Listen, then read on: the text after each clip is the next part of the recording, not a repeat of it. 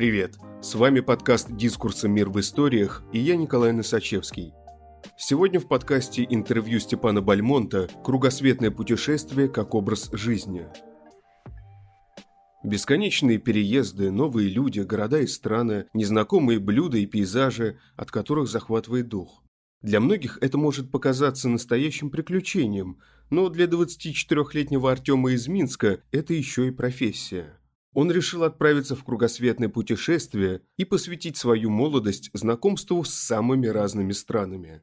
О своих впечатлениях Артем рассказывает в личном инстаграм-блоге, на который подписаны более 20 тысяч человек.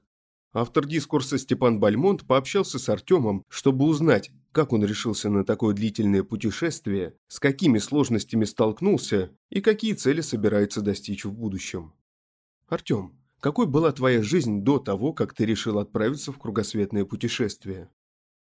За свои 24 года я сменил множество городов, в которых успел пожить и поработать.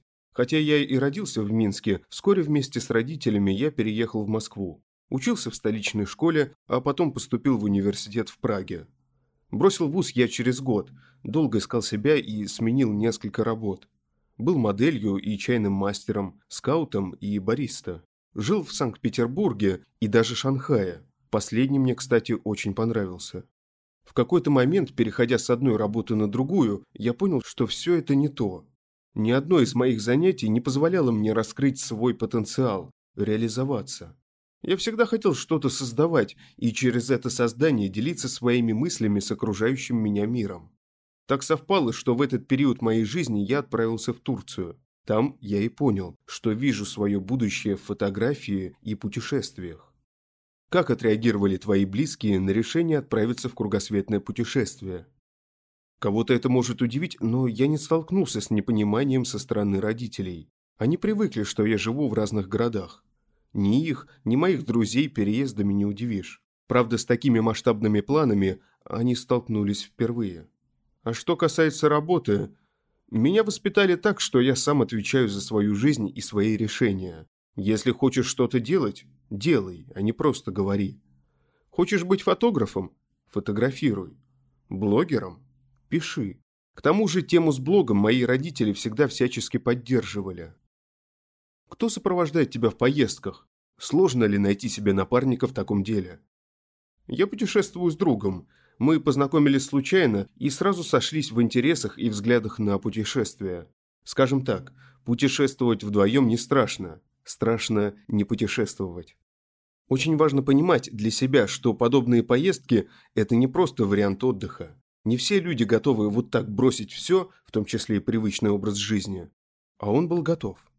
Сейчас, благодаря все тому же Инстаграм, я встречаю таких людей все чаще. Кто знает, может быть, наша компания странствующих со временем станет больше? В конце концов, в большой компании множество плюсов. Долгие дороги не так утомляют, и можно разделить обязанности. Правда, найти компаньона для длительных путешествий крайне сложно. Сколько себя помню, я всегда мечтал о кругосветке, и за свою жизнь я встретил только пару человек, с кем мог бы в нее отправиться. Есть много хороших людей, с которыми мы бы просто не сошлись характерами и интересами, а еще больше тех, у кого обязательства. Можно и одному, конечно, поехать, но не на такой длительный срок. Кругосветное путешествие, как кажется, требует больших вложений. Как ты решил финансовый вопрос? Мы стараемся экономить, и поэтому начали не с самых дорогих стран, но деньги все равно нужны. Тем более накопление уже на исходе. Есть несколько вариантов удаленной работы и небольшая выручка с продажи фото. Плюс совсем недавно мы запустили мини-проект «Приключения вместе с нами». Любой желающий сможет вместе с нами отправиться в настоящее приключение.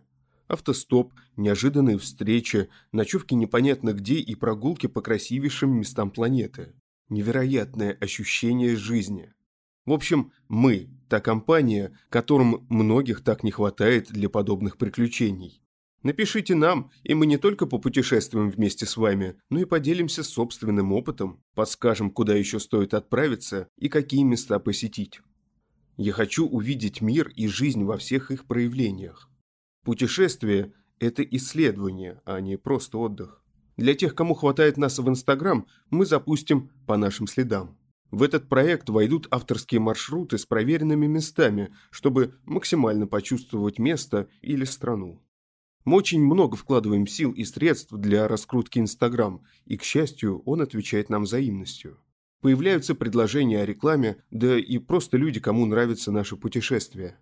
Видимо, нам удается вдохновлять их на новые путешествия, и это очень здорово.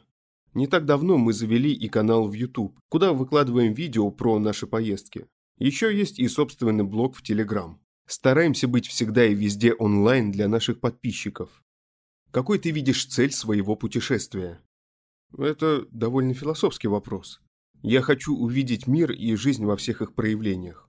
Путешествие – это исследование, а не просто отдых. Именно поэтому я никогда не ограничивался туристическими маршрутами. А недавно я понял, что хочу большего. Хочу поделиться этим опытом. Рассказать, что Турция, например, это не только отели и пляжи.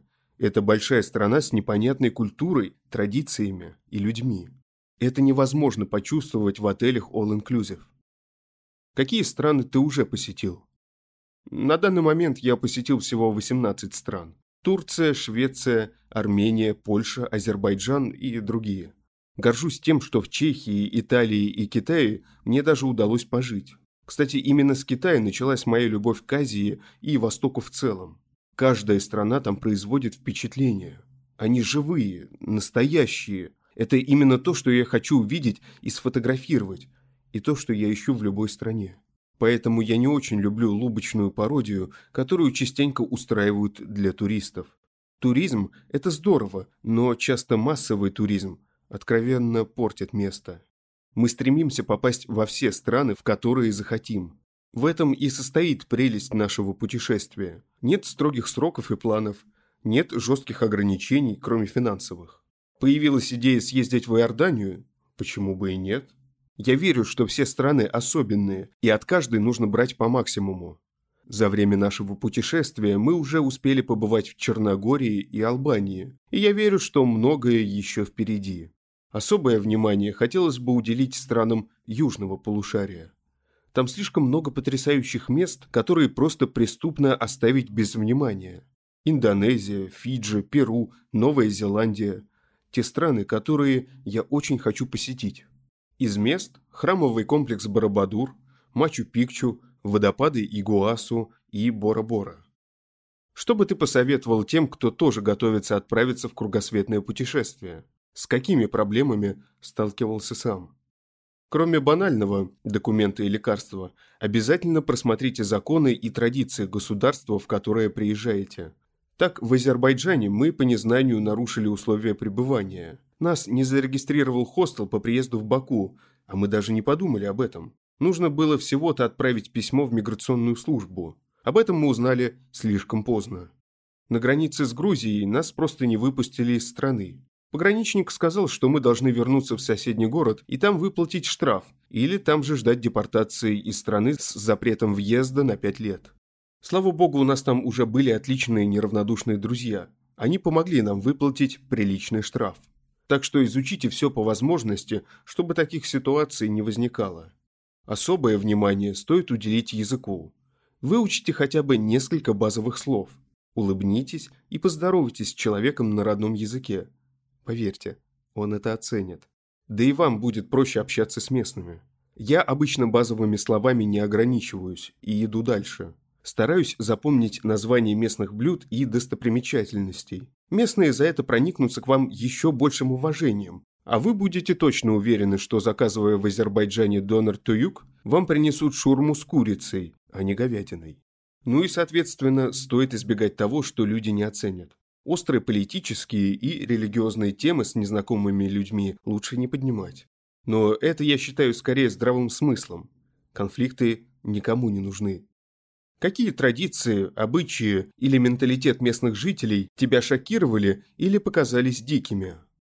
Помню, в Шанхае я ехал со знакомой в метро и обсуждал менталитет местных. Посреди вагона на клетчатой сумке сидела женщина из китайской провинции. В тот самый момент, как мы на нее глянули, она, набрав слюны, плюнула на пол и растерла это ногой. Даже мы, казалось бы, привыкшие, удивились. Конечно, это скорее исключение, но китайский менталитет удивляет многих. Все плюются, мужчины летом оголяют животы, показывая свою упитанность, а таксисты отращивают ногти на мизинцах. Но за пару месяцев там я понял, что у меня нет права осуждать шестую часть населения за их странные традиции. Сами знаете, как говорится про чужой монастырь.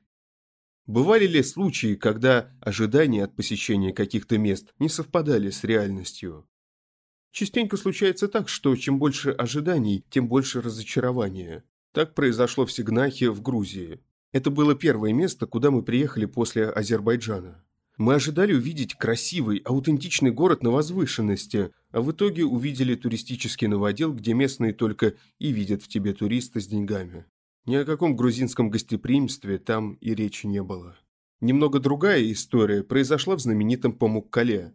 Благо мы приехали туда за час до заезда экскурсий и смогли хоть что-то увидеть. Иначе в моих воспоминаниях только бы и остались толпы туристов и грязная вода. Где ты живешь во время путешествий? Что больше всего нравится и что бы ты посоветовал? Сейчас мы в Грузии, и могу сказать, что здесь самый верный выбор – это гестхаусы. Особенно в низкие сезоны, когда у хозяев есть время банально пообщаться – в хороших гостевых домах и угостят ужином, и вином, и спать уложат. Так было в Кутаисе, где нас постоянно чем-то угощали. То вином, то хачапури, то рачинской ветчиной. Каучсерфинг похож по атмосфере, но там сложнее найти хоста, особенно если путешествуешь не один. На долгий срок лучшим вариантом считают аренду квартиры. Удобно работать и чувствуешь себя как дома. Есть ли страны и города, в которые ты хотел бы вернуться в будущем или не хотел бы никогда возвращаться? Очень хочу опять в Китай, особенно в Шанхай. Кажется, все там уже знаю, но все равно хочу вернуться хотя бы на недельку. Этот город я по-настоящему люблю. За смешение старого и нового, традиционного и современного, за невероятное ощущение жизни там. Наверное, по впечатлениям с этим городом можно сравнить только Гонконг. Туда тоже обязательно поеду. В Европе хочу опять в Стокгольм. Был там в начале января, для меня этот город из рождественской сказки. Хотелось бы посмотреть на него и с другой стороны. Куда бы никогда не поехал? Сложный вопрос. Разве что в какие-то маленькие города, которые ничего из себя не представляют. Но опять же, никогда не знаешь, что там найдешь. Честнее будет ответить, что нет таких мест, где я бы не хотел побывать.